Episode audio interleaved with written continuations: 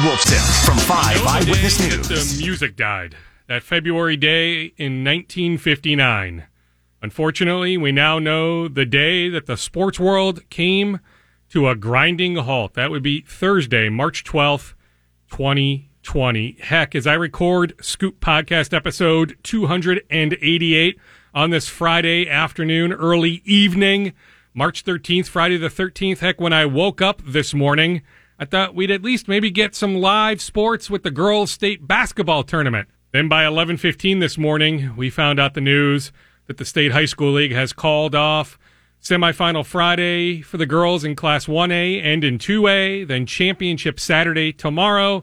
Then they have called off next week's boys state basketball tournament as we're all trying to wrap our arms around not only what's taking place here in Minnesota, but domestically, there are so many questions that we just don't have the answers to. I know enough to defer to others. If others feel like that these games should not be played, I will defer to those experts. In many ways, as long as I'm healthy, the show will go on here. It is the Scoop Podcast. I did catch up earlier today with Jalen Suggs of Minnehaha Academy.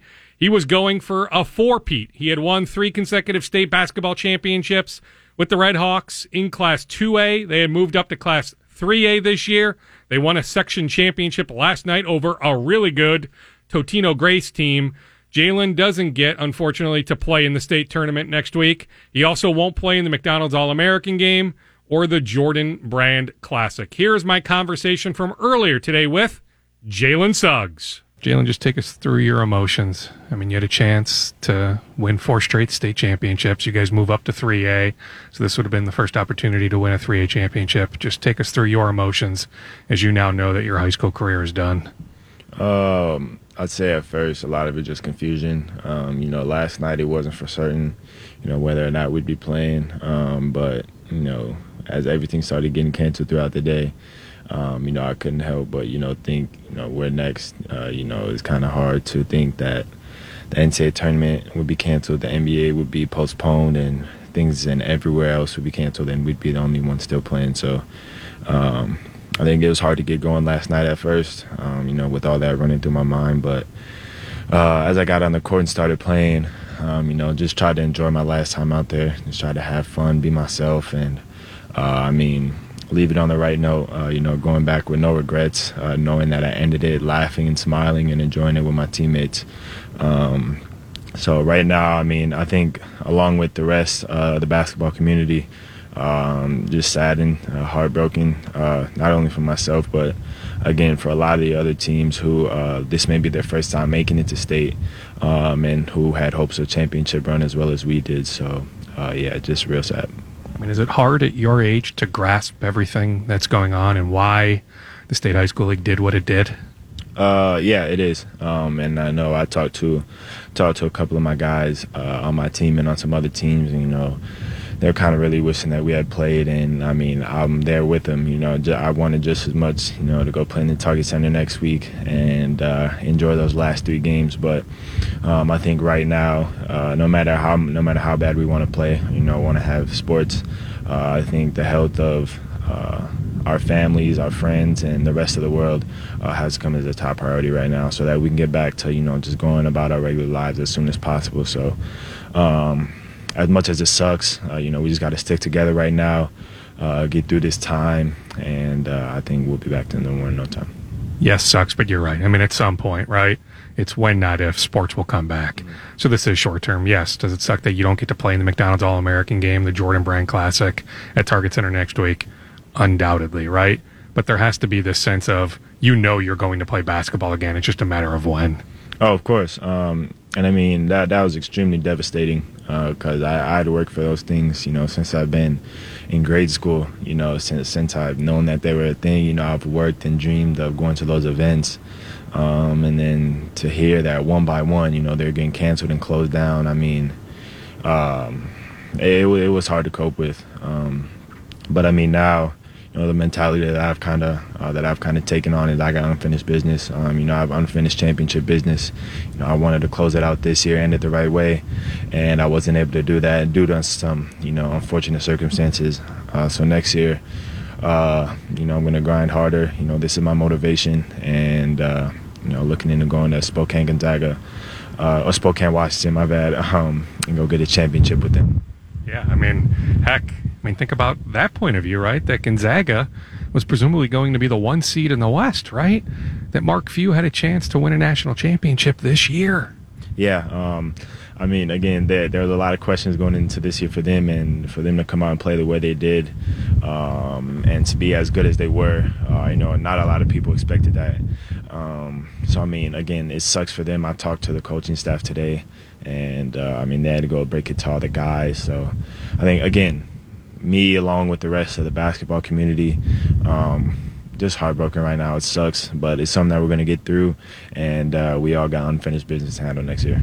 Is there a sense of comfort that you went out the right way? You did go out with a win last night. You beat a really good Totino Grace team. Like Totino easily in a different section goes to the state tournament. They play a 4A schedule. They were one of the best teams in 3A. You guys beat them convincingly. Yes, it's not the win you wanted next Saturday at Target Center, but at least you ended your high school career with a really nice win. Of course, of course, and like I said, it took me a couple minutes to get going, but you know, once I got in the once I got in the mode uh, to just have fun and enjoy myself out there, and you know, go out with no regrets. Because I think if I would have played the the whole game the way I played the first two three minutes, uh, you know, I would have been kicking myself, uh, you know, when I got home. Uh, but I mean, from from the first two three minutes on to the end of the game, uh, you know, I played the entire game with a smile on my face, you know, laughing and joking with my teammates, uh, you know, talking to our fans in the crowd, and um, it was it was a good one uh, to go out on that. You know, we had a lot of highlights, we had a lot of fun. Um, and then to end it, you know, with a dunk, you know, as the final seconds ticked off, literally, um, I it, was a great way to go out. Again, not the not the way we wanted, but you know things don't always happen the way you wanted to. Uh, you know, it's God's plan. Uh, he he knows what's right, and uh, you know He holds my story. So um, that wasn't the way I wanted it, but I know it's what'll be best for me in the long run. Is there also comfort in knowing that that you've hoisted that state championship trophy multiple times, multiple sports? You know, like I think about the kids at Eden Prairie, right? You guys played a heck of a game against them. You know how good they are undefeated, right? All those kids, those seniors with the thousand points, all those good players that wanted that state championship so badly. Is there at least some comfort knowing that you know what that feeling's like of, of winning multiple state championships? Of course, of course, and I'm extremely grateful for that. Um, you know, again, like you said, not many people get to uh, not only win a state championship, but even get to a state uh, state tournament. It's very, very hard, um, and it's not normal. So uh, for us to be able to do it four years in a row now, win three and you know have one cut short um, you know of the four peat uh, it's hard but again it's, it's even that much more hard to the Eden Prairie team. You know, they, they had a heck of a season. Um, great team. You know, they've all played together their entire lives. So, again, my heart goes out to them. Uh, great competitors. Um, you know, we really put on for Minnesota this year. You know, two Minnesota teams ranked in the top 15. Um, that, that, doesn't happen often. Um, so, again, like I said, me along with the rest of the basketball community is confused, heartbroken, um, and, but we're going to get through this. Seems like everything is fluid at the moment, but like, what's the foreseeable future look like for you? I mean, you know, you're not going on a plane to go to the McDonald's game or the Jordan Classic. Just you know, get in the gym here and grind. Yeah, um, a lot, a lot of plans have changed. Uh, I'm gonna take some time to rest now uh, actually to go on a little vacation uh, to Hawaii soon, so that that'll be good for my mind, just to relax and let everything go and just relax. Uh, you know, get get let go of some stress. Um, it's it's been a long fall and and winter. Uh, you know, didn't go out the right way I wanted to in fall. You know, now this basketball season didn't get to go out the right way I wanted to here. Um, so just to let let loose a little bit, have some fun with my people, and uh, once I get back. Um, it's straight back into grind mode. Like I said, getting ready, getting ready to get down to Gonzaga um, to finish the rest of my business. So that is official too. I mean, there's been some talk of maybe going overseas to play professionally, but at this point, you will be in Spokane, Washington.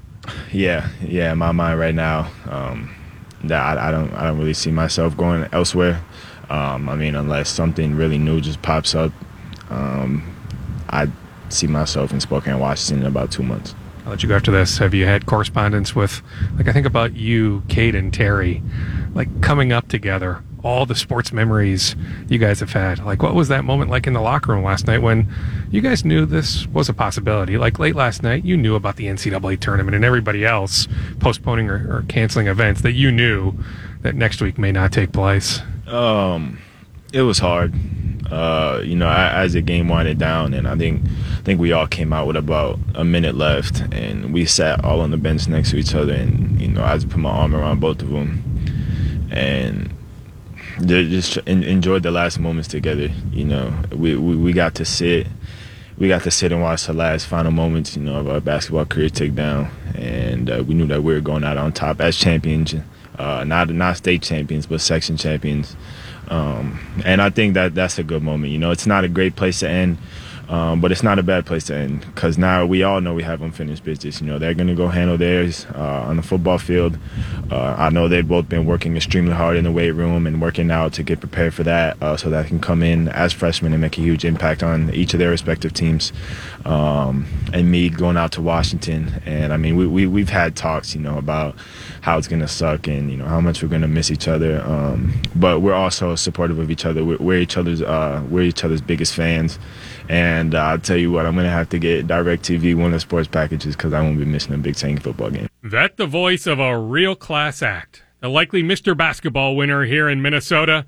From Minnehaha Academy, senior Jalen Suggs, his legendary, his remarkable high school basketball career is over. Let's now transition to a conversation I had on Monday yeah, at this point, it might be a bit dated just with the NBA season up in the air. We think the NBA will resume eventually, but for the time being, it is suspended slash postponed. But I recorded an interview on Monday with former Wolves big man. I still think it's applicable. I'm going to play it. It's with Gorgui Dieng, former Wolves big man, longtime Wolves big man.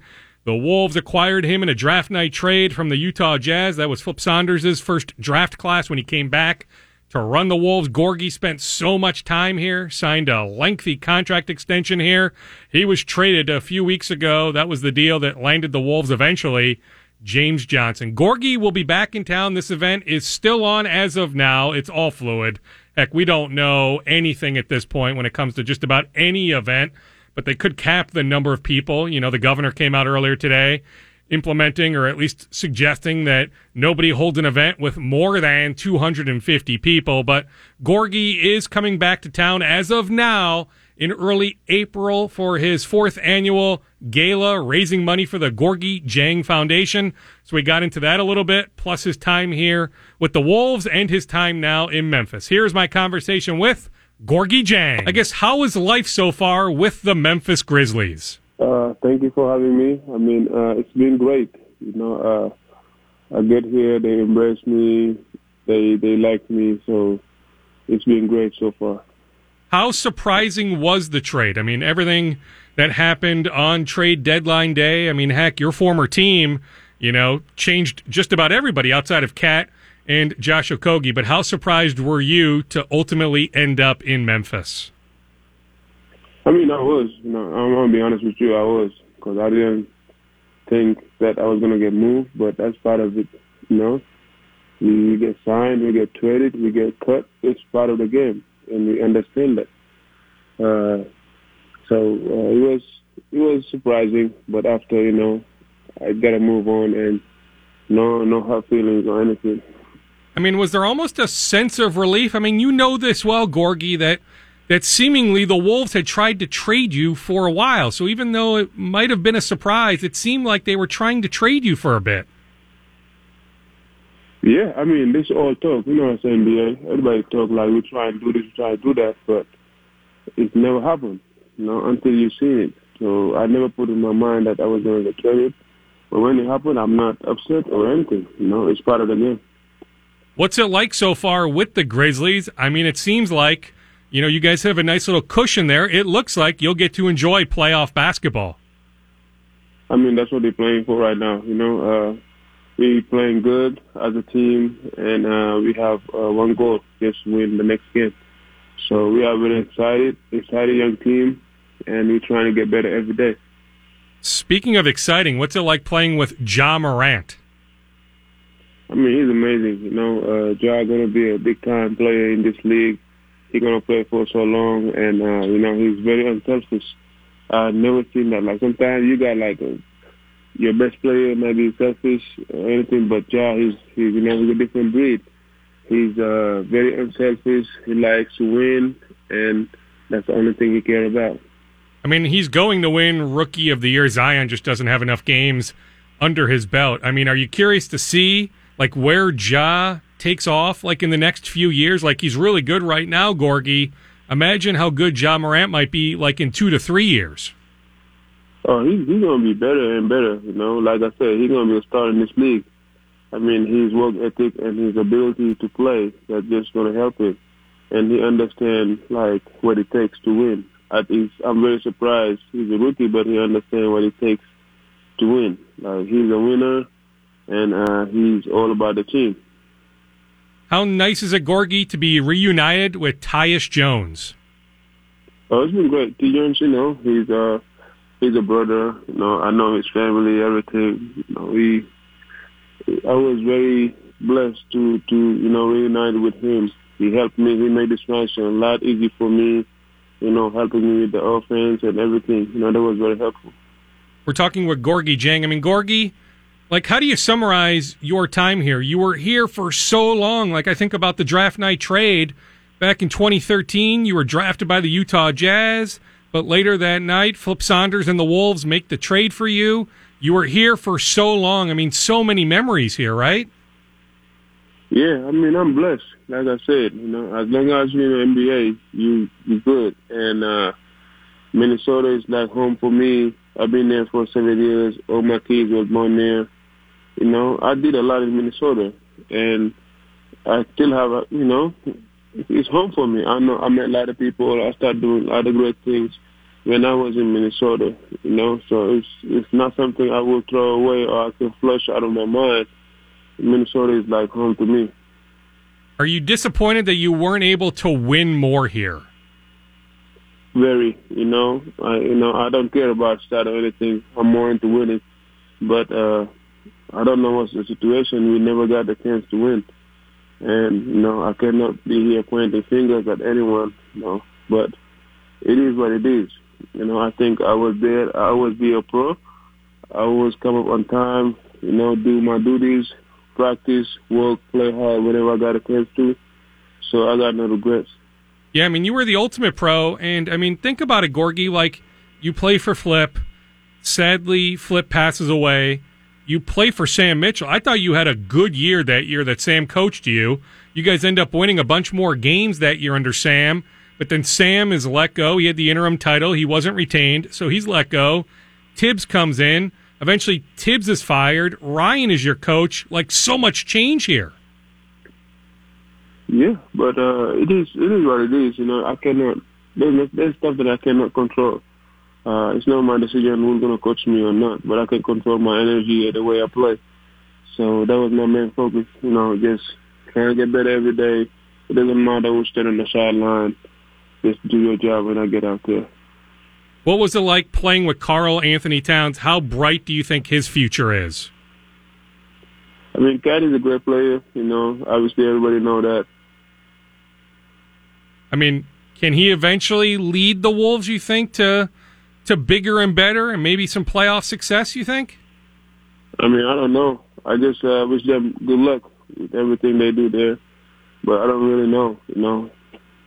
I mean, it's hard, right? I mean, it's a lot to be the main guy on a team to have all that weight on your shoulders, right? Like, I mean, you had it in some ways in Louisville, right? I mean, you guys won that national championship in 2013, so you know what it's like to have the weight of the world on your shoulders. But like in Cat's case, it can't be easy. It's hard, but when you're in, in, some situation like when you're the star of the team, you gotta wait on your teammates. You gotta let them help you. Because if something good happens, it doesn't matter who did the job, you will get all the glory. So you gotta trust your teammates and let them help you. But you cannot just be like, okay, I'm the guy, I gotta do this or that. It's a team basketball, and everybody has a role to do. When I bring up that 2013 Louisville team, I mean, I guess you know with the brackets coming out, on Sunday, heck, your alma mater, Louisville, could go on a nice little run here the next few weeks. But when I bring up that national championship in 2013, I guess what what comes to your mind?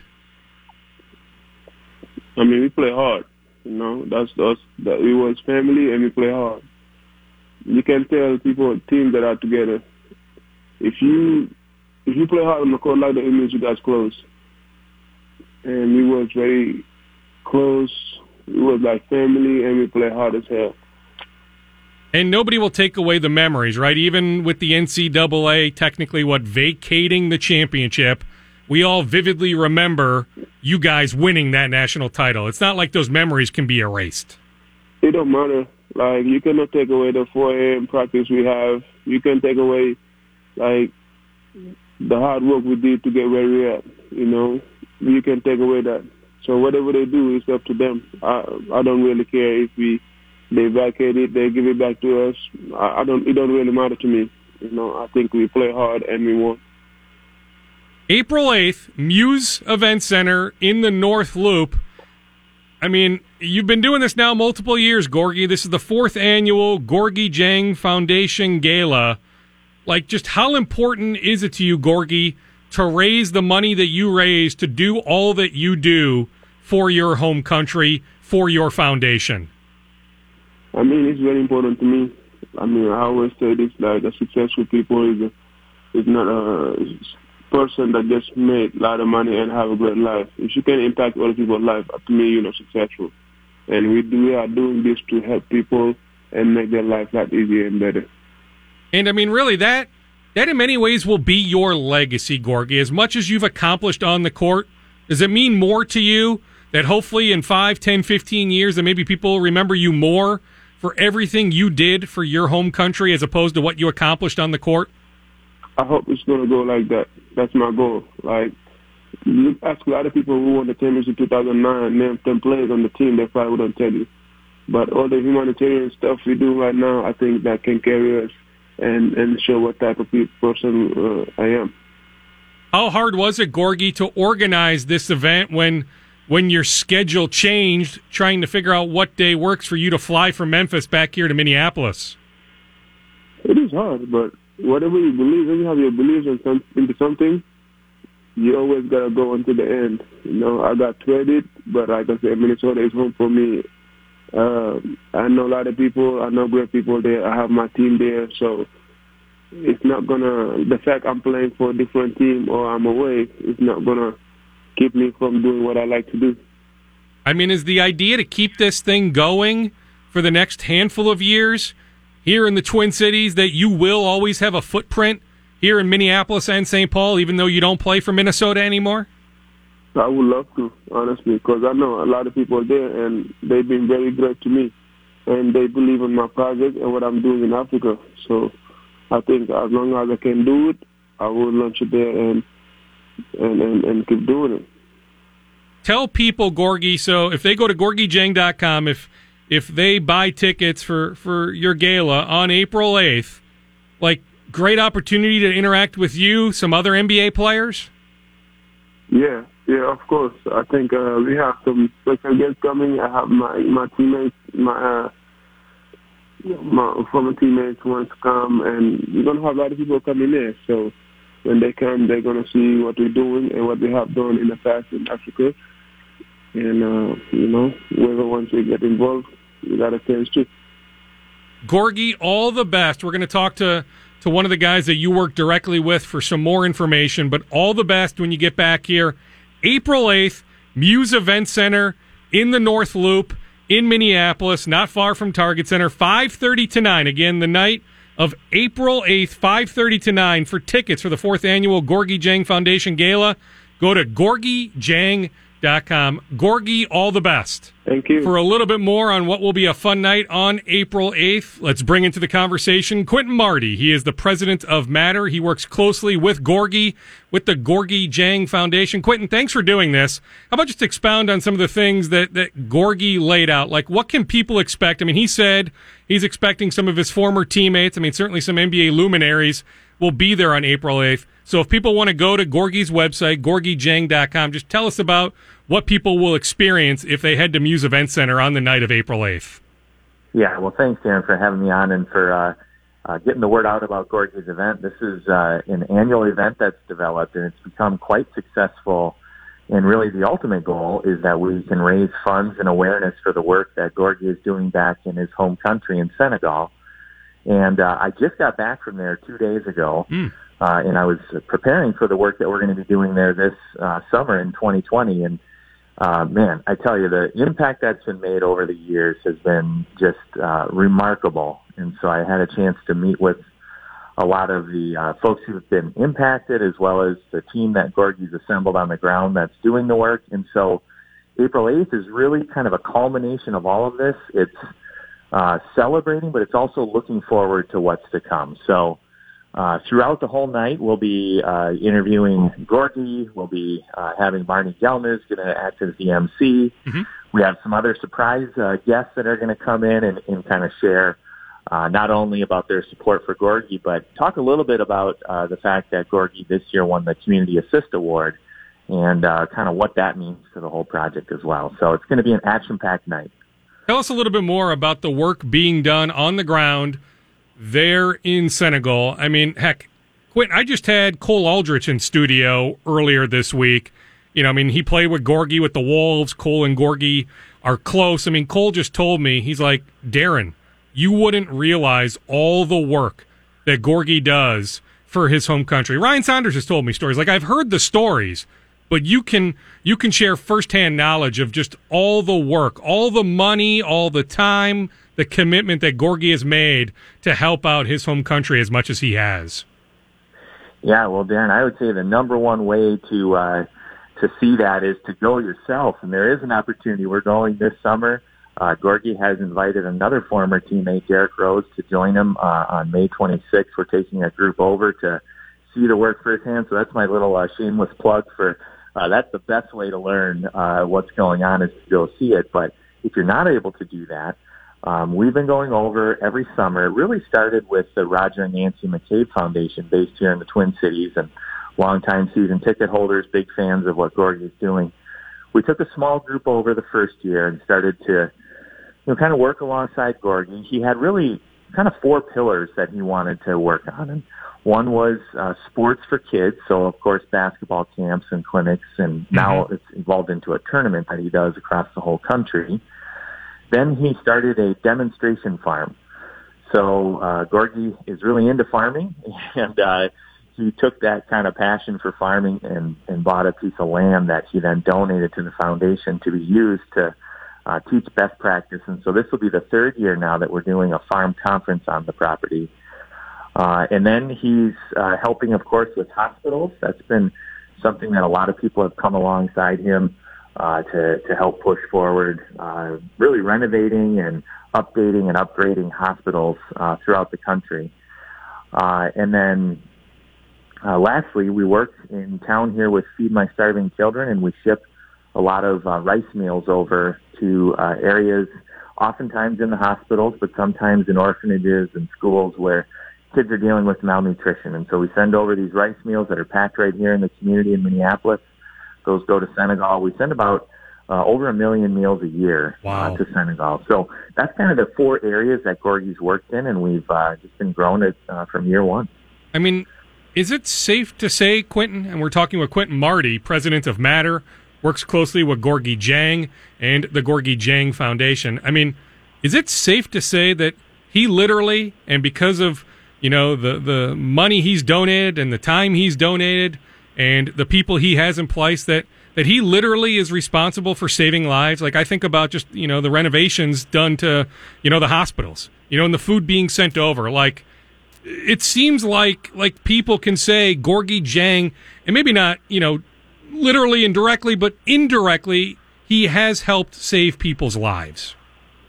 Well, Darren, I can say just as an eyewitness, I mean, it is no exaggeration at all to say that. And uh, just this last visit, I was uh, viewing the hospital that we're going to be uh, working in uh, this summer, and so I had the chance to walk through the neonatal unit. And uh, there's uh, what we were told is uh, from the doctors there is that oftentimes what happens from the maternity ward where the mothers are giving birth to the time they get these children uh, that are either dealing with malnourishment or some other issue, by the time they get to the neonatal unit, often they, the kids don't make it and they pass.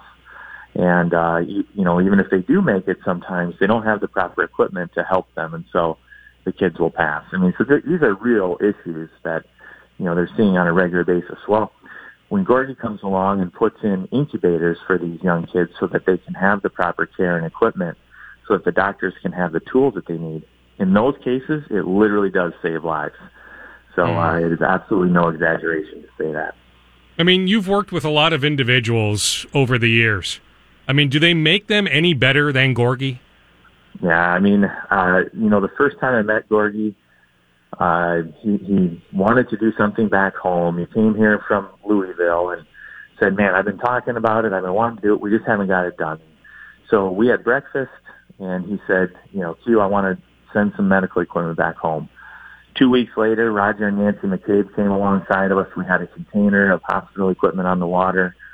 And uh, just from that point, you know, we just, I think, just created this bond with the McCabe's and Gorgui Matter to say, well, you know what, Gorgui's heart to help is uh, pure and sincere, and we all wanted to just kind of feel that. And uh, so, yeah, Darren, I mean, to your point, he's just uh, he's, he's the best, and I think when it comes to athletes that that sincerely want to help, uh, Gorgui's at the top of my list.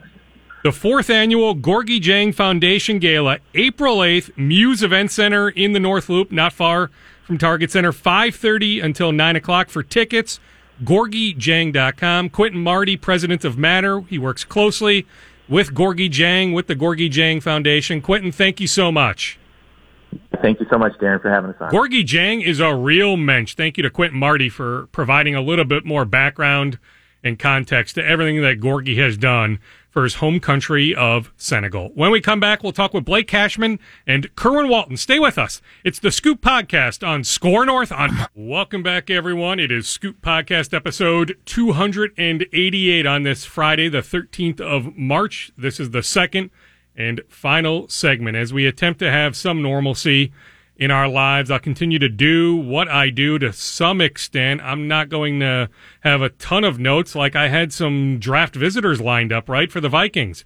April 7th and 8th, guys like Tyler Johnson and Antoine Winfield Jr. and this offensive lineman from Louisiana. Well, those are now canceled. So, so much in the sports world is changing minute by minute. I can tell you, if you listen to this podcast, that you know from last week that Richard Pitino was always expected back. He met with Mark Coyle today. That is now official. Richard Pitino back for an eighth year next year as Gophers coach. The Vikings made some news official today that we've talked about. Xavier Rhodes let go. Linval Joseph let go. The doors are open for both to return depending on what the marketplace looks like for those guys. As of now, NFL free agency will take place next week. Although I wonder after the CBA vote is done with late tomorrow night if at some point Sunday or early Monday, we have news that the NFL is pushing back the start of the league year. But as of now, NFL free agency will take place next week. The Vikings tried to renegotiate deals with those two guys. There was some interest. I mean, they were trying to get both guys back at a really low number. Both guys chose, hey, let's see what's out there on the open market. But depending on what the open market shows to those guys, the Vikings do have some interest in retaining those guys. David Morgan let go. I'm told his knee is not 100%. So even though the base salary is pretty low, the contract could have told the Vikings are making the move on David Morgan. He will be let go. Contract extension talks ongoing on the Kirk Cousins front. Yes, the Vikings continue to have interest in extending Kirk Cousins. Talks were had in person in Indianapolis between Kirk's agent and the Vikings. There have been conversations since Indianapolis. I can't tell you how close or how far away those talks are, but talks are ongoing on the Vikings extending Kirk Cousins. All right, let's continue with some interviews here. How about my conversation from the other day with Blake Cashman, former Gopher, now New York Jets linebacker? I caught up with Blake on campus. It really wasn't that long ago, it was a few days ago, but heck, so much has happened in this world in the last few days. Like Monday and Tuesday seem like forever ago. It was Monday, actually. It was Monday afternoon. I caught up with Jets linebacker, the pride of Eden Prairie, Blake Cashman. Here's my conversation with Blake Cashman. Blake, let's just start there. So, like, think about this time last year. Like you're grinding for pro day. You're trying to, you know, maximize whether it's your 40 time or whatever it might be. You don't know where you're going to end up. Like so much uncertainty. Then you fast forward a years. It's just crazy to think about how much has changed over the course of a year. Yeah, absolutely. I mean, when I think about a year ago, it was so overwhelming and stressful. And obviously, of course, it was very exciting as well. But um, there's just so much preparation and training and just hours going into your craft to get ready for a draft that you have no idea what's going to be next for you. So um, it's a little unsettling, but very exciting. But now, you know, you get to uh, enjoy, you know, some downtime, get to, um, you know, get healthy, and then of course, um, there's still uh, you know those moments where you got to come back to work and start training, getting ready for OTAs. When you mentioned, you know, this time last year it was overwhelming. It was it was stressful. Is there still some of that though?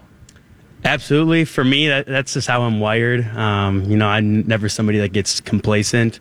Uh, so, you know, coming off an injury, uh, I've been pushing myself since, you know, the first week when the season ended and uh, just working, doing everything I can to get back healthy and stronger. And, uh, you know, I want to be able to make that big leap going from year one to year two because uh, I understand that as a rookie in the NFL, you know, GMs, coaches, they want to see a big jump because you've been a year into the system, you've been a year into the league, and you're expected to know a lot more. You've been learning, and uh, you're expected to be a better player.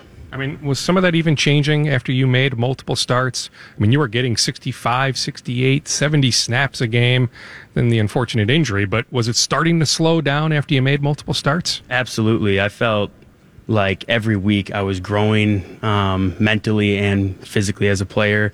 Uh, and it was actually, you know, it's a pretty fascinating thing when you uh, go back, watch the film, and you just reflect on, you know, the week before, um, you know, two weeks before that uh, wow, like I've come a long way from even the start of the season, and it's really cool. It's it's definitely motivating. It um, keeps you keeps you going. But uh, I definitely like where I left off. Um, besides the injury part, but in terms of how I was playing, uh, so I cannot wait to get back on the field and uh, you know start it all up again. What was that feeling like when you made that first start and then you eventually get your first half sack? You have a fumble recovery. Like, what were those moments like? It was you know a dream come true. Obviously, it was very exciting. You know, I could say endless uh, positive things about it.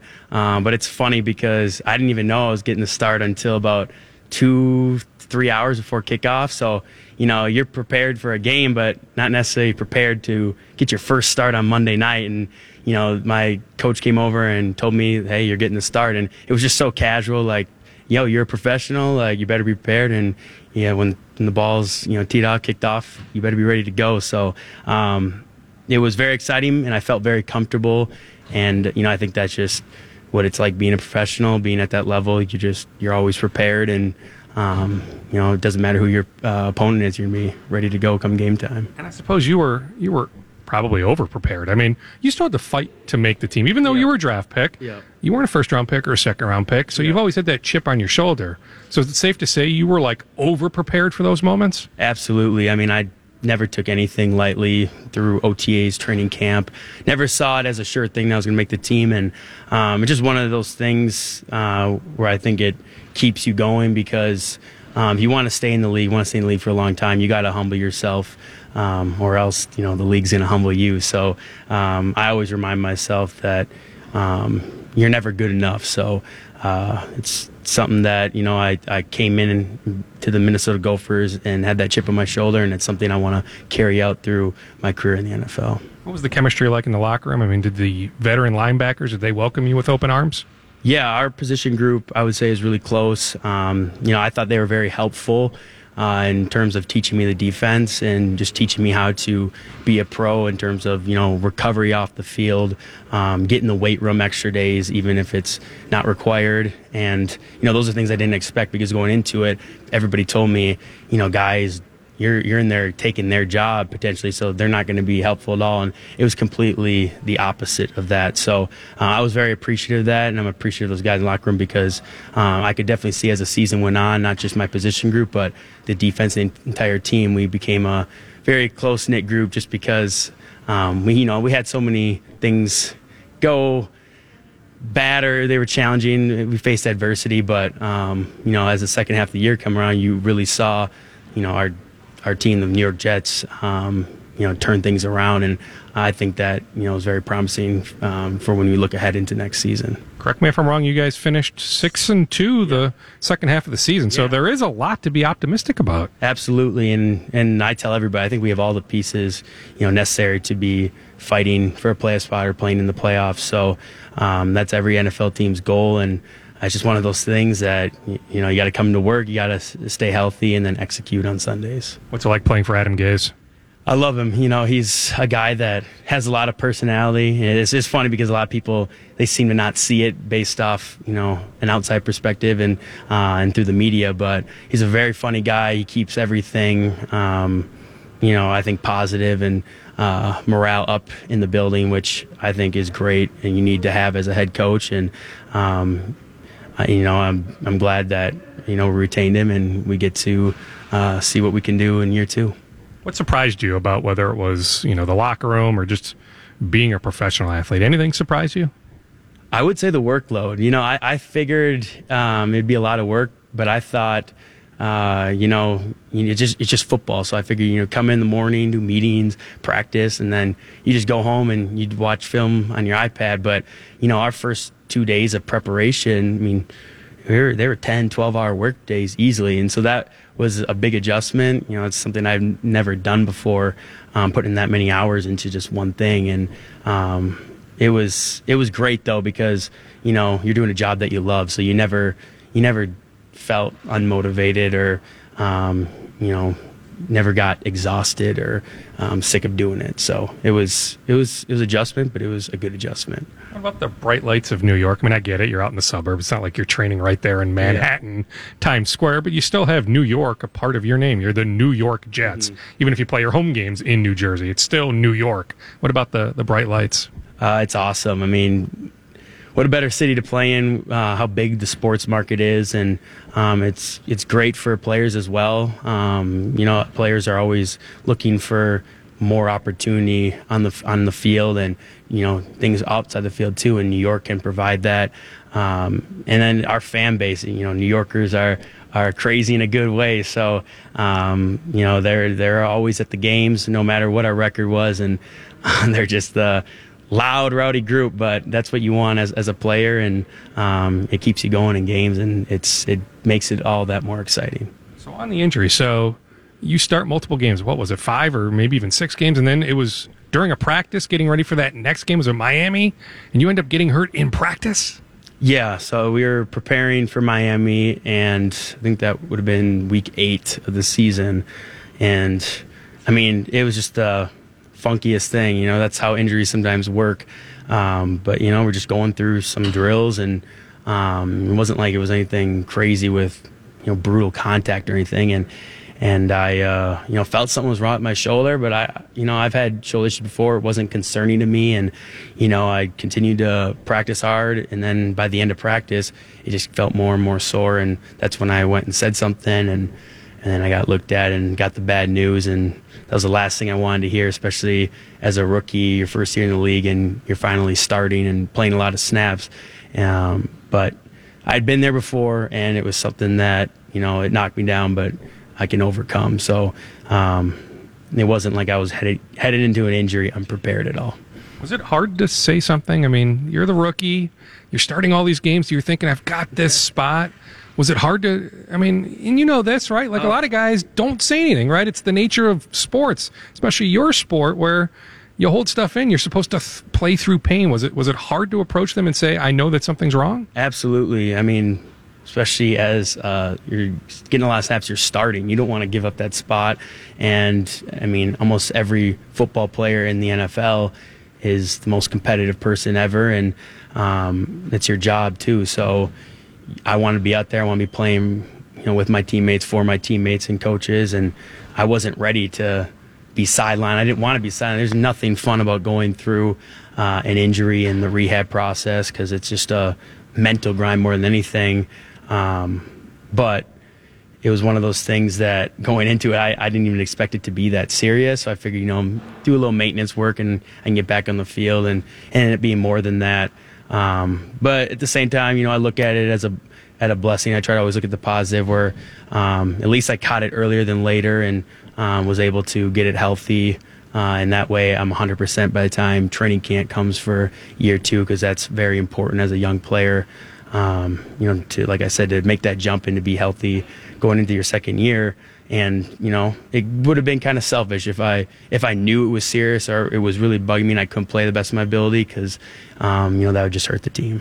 Where do you need to improve in year two? I mean, whether it's against the run, against the pass, whatever it might be, where where are you looking at and saying, okay, here's where I need to make that jump in year two? Well, the first thing is just continue to grow uh, mentally. I mean, I, it, it's it's so fun to watch um, guys with a lot of experience. They just see things earlier. They read things. They're able to jump routes.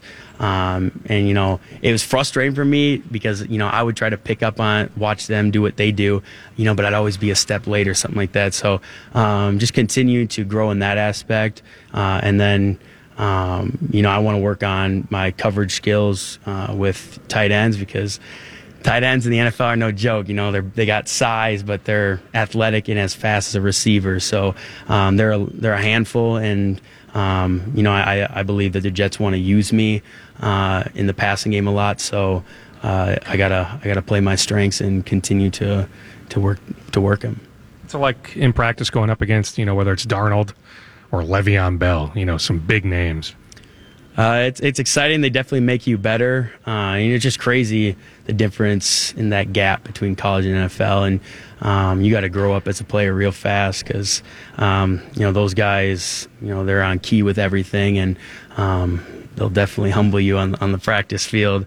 You know, there's times where I think I can bait Sam into throwing an out route, and I'll just be able to jump it, and he just slings that thing in there like 100 miles per hour, and it's the most frustrating thing. But um, you you quickly learn, um, you know, that you can't do those things. But uh, to be around those guys, it's great because you know they have a lot of experience, especially someone like Le'Veon Bell, and they've seen a lot of things, so they can definitely help you. Um, on the defense side of the ball, because they're offense players and they see, you know, what good and bad defenses do, and and, and players individually there is a such thing as a positive when you went down, I guess you could have focused on the Gophers a little bit more. I mean, you sent us that, that hype video before the, the Penn State game. I mean, just think about that November run for the Gophers. How much did you enjoy?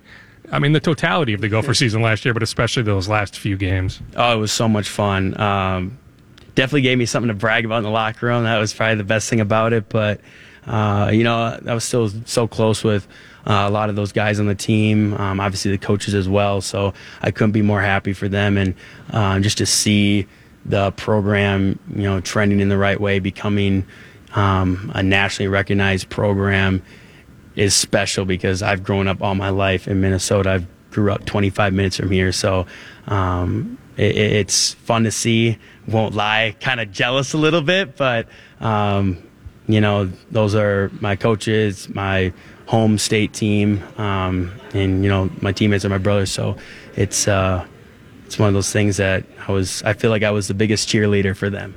Are you like a resource for you know the Kamal Martins of the world, the Carter Coughlins? I mean, think about the Eden Prairie connection with with Carter, even Antoine. I guess yeah. for a little bit was in the Eden Prairie football factory until he moved down to Houston. Like, are you a resource for these guys? Yeah, of course. I mean, I've been in contact with them throughout their training process and um, getting ready for the combine, pro day, and then eventually now the the draft. Um, and I think you know they they're in good company with uh, who they're training with and the coaches they work with, as well as their agents, and um, they're being prepared well. Um, but I told them even before they started that process, I was like, hey, like if you ever need um, to talk to somebody about how things work or what kind of questions you might get or how, just how things uh, are operated um, from the pre-draft process, you know, you know, you got my number, like you know you can hit me up anytime. So um, it's been fun to help those guys, and I can't wait to see where they uh, where they land. How'd you go after this? I mean, this is turning into a little bit of a linebacker factory, right? I mean, like De'Vondre Campbell's about to cash out as a free agent. He's going to sign a big contract. Mm-hmm. Damien Wilson wins a Super Bowl, right? The Chiefs sign him, and he's a big part of what they accomplished. Yep. You know, like you, you know, Carter may end up at linebacker, Kamal linebacker. Like, think about all those guys just going back like four or five years. Oh, absolutely. I mean, putting Minnesota on the on the map for sure. And um, you know, when you come from a school, of course, you want uh, your former teammates and guys that have come through the program to do well. Um, you know, it, it, looks it looks good for everybody. And um, also, you know, like you said, De'Vondre and Damien, they uh, were in the league a little bit before me. So um, I sure as heck hasn't been afraid to hit them up, asking them uh, questions. I remember I talked to De'Vondre before the draft, and then even through this year, I had spoke with Damien a few times. So um, you know, they're, they're, those are just great guys, great examples uh, who can be a resource as well. Former Gopher, the pride of Eden Prairie. Jets linebacker Blake Cashman. We wrap up Scoop Podcast episode 288 with my conversation from earlier today with Kerwin Walton of Hopkins. He so badly wanted to play in the state tournament next week. Hopkins is the defending big school champion, but that has been taken away. Here's my conversation with Kerwin Walton. Kerwin, just take us back to this morning when you found out the news that, that your season is over. I mean, I was just in my classroom uh, working on things and uh, a tweet was out and my teammates sent it into our little group chat, and you know everyone got the news and started spreading around. So it was it was just really unreal. You know, it was hard to believe. I mean, did you almost think though, even though it was hard to believe that maybe this was going to happen, just with everything going on with the NCAA tournament and the NBA and the NHL and Major League Baseball and up and down the list, like the Masters this morning is is postponing things. Yeah, I mean, it was kind of a matter of time. You know, it figured this. It was a really high chance of it happening. But you know, because from what we heard, it, it, looked like the plan was that they were just to have just like family come out and you know maybe meet like staff members, um, and you know of course player and coaches. But I guess you know since you know the NBA is canceling and all the other leagues are canceling their things, you know we figure you know it's, it's a really high chance they're to cancel our stuff. So. I mean, was there a party that said, "Gosh, I just wanted to fight this thing all the way through"? That you know, Coach mentioned. I mean, you guys got off to a little bit of a slow start, and not shockingly, right? Like a lot of guys weren't back from last year. I mean, you were leading the way, but you know, getting some new guys in the mix, and you know, you guys were, you know, in many ways peaking right now heading into next week. Yeah, I mean, we were actually doing real well. I mean, I figured we had a great chance of making it to the state tournament, like, and then you know we had a great chance of winning it all. I think you know, playing the EPs and the Park Centers and all the big time teams, you know, we came in as underdogs, so you know we were really we really uh, gassed up to play in it. So you know, it was just really heartbreaking just to see that we can't be able to get that chance. Is it comforting at all that you do have last year's state championship to cling to? That there's a lot of kids that can't say that they want a state championship. Yeah, I mean it's great and all, but like you know, I'm not too. I don't like to dwell too much into the past or anything like that, but because you know I'm, i like to be in the present a lot. But you know, it's great to have something under my belt, you know, before I end my high school career. But you know, I was just I just thought it would be great to have two, just having two, because you know not everyone can say they have two, but you know just this is what it is, I guess. Is it weird? I mean, you just said end of my high school career. Yeah. Has that hit you? Yeah, I mean, I don't think it has yet. I mean, I I mean I haven't like really processed it all the way just yet, but you know, it's I just didn't expect it from my last high school game. Are you able to grasp everything that's going on right now? Like class isn't canceled. Last time I checked, you still have school yet the games are being canceled or postponed? Is it hard to grasp, or do you have an understanding of everything that's taking place, not only here in Minnesota, but across the country? Yeah, I mean, it was a little bit unexpected, you know, just the fact that they would have school going and not, no sports going on, because, you know, usually they would cancel school before they cancel sports. So, you know, it kind of it did catch everybody off guard. So I don't think anybody was expecting that if there is any positive, I guess maybe it's a little bit extra time to focus on where you'll be next year. Where are you at in that process? I mean, now I got a lot, I got plenty of t- plenty more time to think about it. So I guess I'm gonna have to start deciding and making some more decisions and looking harder at these schools. So. Um, you know, right now I'm I got I'm kind of like narrowing it down a bit. You know, I think I have a great idea of um, you know what situations look pretty good to me. Yeah, I mean, coach had even said that you were getting it down to the final few. Is that accurate? Yeah, yeah. I mean, I've, I've gotten it down definitely below 10, maybe like trying to condense it a little bit to see if I can get to that five count or not. But, you know, I guess I'm trying to just do some more evaluations. I mean, who I guess right now is still in the mix? Yeah, I mean, Minnesota, Creighton, uh, Arizona. You know, I talk to Texas a lot, North Carolina, and Georgetown. Like, those are the schools I probably converse with a lot. What about is Vanderbilt too? Yeah, yeah, Vanderbilt. I actually uh, talked to Coach Stackhouse. I think last week. You know, he came into a game. You know, I, he's probably he's a real good guy to talk to. I really love talking to him. And like, what are the priorities? Like, you know, clearly playing time and you're talented enough. I mean, do you have to think about the NBA, but you also want to think about with with your education and, and getting a good education? Yeah, for sure. Because I mean, you know, going to the right place and getting you right education that sets you up for life. So, you know, being because there's always life after basketball. You know, the ball's going to stop bouncing someday, but um, just being able to get into any situation, you know, that's going to make me better is the highest priority for me. We also look at rosters too. I mean, some of these schools are going to lose guys. Like you mentioned, Minnesota. I think Oturu is going to go pro. So, like, do you look at the rosters and say, okay, where do I slot in if this guy goes pro? Yeah, for sure. Because you know, seeing who I'm going to play with, that's a big. That's also a big concern because you know whether it's someone like that's going to be at my position, you know, who I'm going to be, where I'm going to be playing, how I'm going to be able to play with him, and you know, is he a guy that I want to play with? You know, those type of things. You know, those type of things matter a lot to me. So I, I definitely look at that. You know, who's a senior, who's graduating, who's going to the draft, all that. You've been to a few Gophers games the last few weeks. I mean, I guess when you've gone, what what has stood out to you? Yeah, I mean, just the fact that they, you know they've they've been actually winning some games that nobody expected them to. And, you know, Pitino is a real fired up guy. I, you know, I, I think I can play under that type of coach. Um, I think the fact that you know people like Marcus Carr has gotten better and Daniel Oturu has gotten much better as as the years goes on. Even Gabe Kalscheur, you know, you know he hasn't been shooting as well as he probably normally would, but I still think he's gotten much better since the last time I played him back in high school. And you could slide in there. I mean, Kalscheur's back, Payton Willis is back, Mashburn Jr.'s coming in, but there could be minutes there for you. Yeah, for sure. I mean, we've I've talked to Pitino about you know being able to play with guys like Marcus Carr and Gabe Kalscheur and all those guys. You know, Daniel might leave for the draft, but you know, I think they still they got a solid team around all around. And you would slide in elsewhere too. I mean, whether it's Creighton, Arizona, Georgetown, Vanderbilt.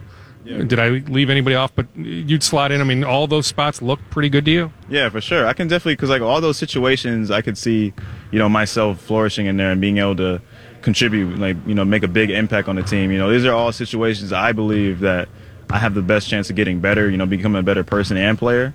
And I think that I even have a great chance of being, you know, winning part of a winning program. I mean, is there a sense on any timeline, like what's today, March 13th? Like maybe this time next month, April 13th, or is that too aggressive? Yeah, I mean, I haven't thought of an exact timeline just yet because you know the I was well, I was focused more on the season, you know, after before the unexpected like cancel of all the games and stuff. So I guess I'm gonna have to decide on all that. Hopkins Senior the Gophers want him badly. Kerwin Walton, the team to beat in 4A in boys basketball next week, would have been Eden Prairie. They were supposed to play Shakopee tonight for a section title, but 28 and 0. Four 1,000 point scorers Drake Dobbs, what a point guard. And John Henry and Austin Andrews and Connor Christensen. What a foursome. That team is so good. They were the favorite to win the 4A state championship. It turns out Eden Prairie right now is actually doing a cool ceremony at their high school. They are cutting down the nets. I mean, they've earned it. 28 and 0. Eden Prairie played the toughest schedule in the state. They won at Minnehaha Academy. So, congratulations on one heck of a run for the Eden Prairie Eagles. All right, we are done. That does it for Scoop Podcast episode 2.